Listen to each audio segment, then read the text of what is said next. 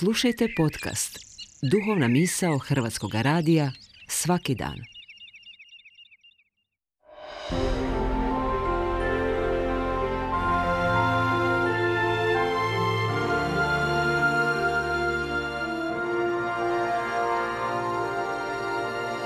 Duhovna misao. Urednica je Blaženka Jančić.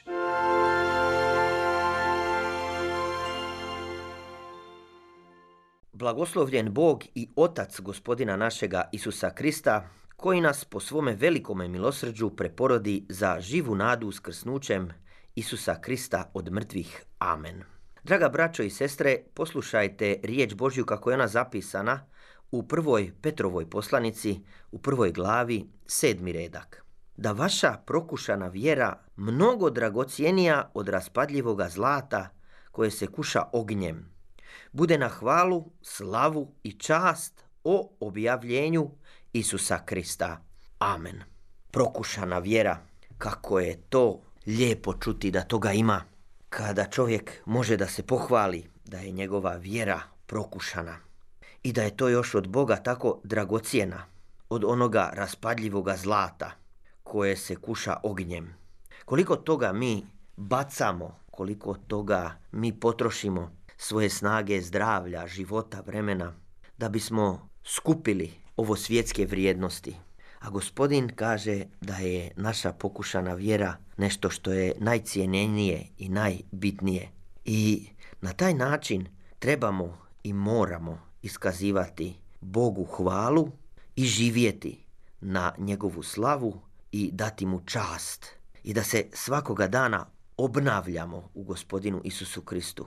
Jer eto, on samog sebe objavljuje nama, pokazuje nam put. Evo i ovim putem da slušamo sada riječ Božju, da osnažujemo, da gledamo ono što nam je manjkavost i molimo Boga da on nama da snagu da to ispravimo, da priznamo naše grijehe, da pogledamo naše bližnje i njima kažemo iskreno ako smo ih uvrijedili ili im nešto nažao učinili. Molim te, dragi moj bližnji, u ime Krista, molim te, oprosti mi.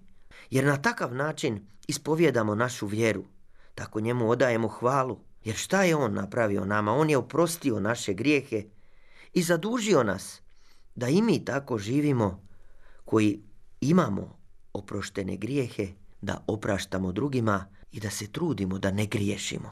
Da li je to moguće? Da li je moguće da neko bude savršen ovdje i da nikakvo zlo ne napravi ni protiv Boga, ni protiv bližnjega, a ni protiv sebe? Možda bi neki rekli da je to nemoguće. Je u savršenosti nemoguće.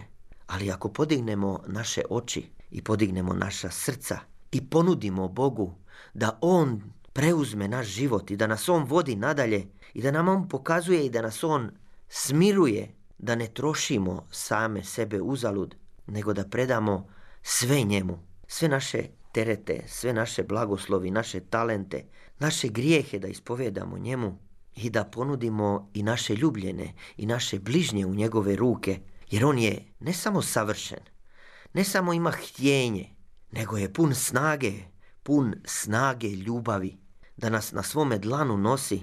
I možda bi neko rekao da će nam onda život biti lakši, ili ti neće biti život lakši.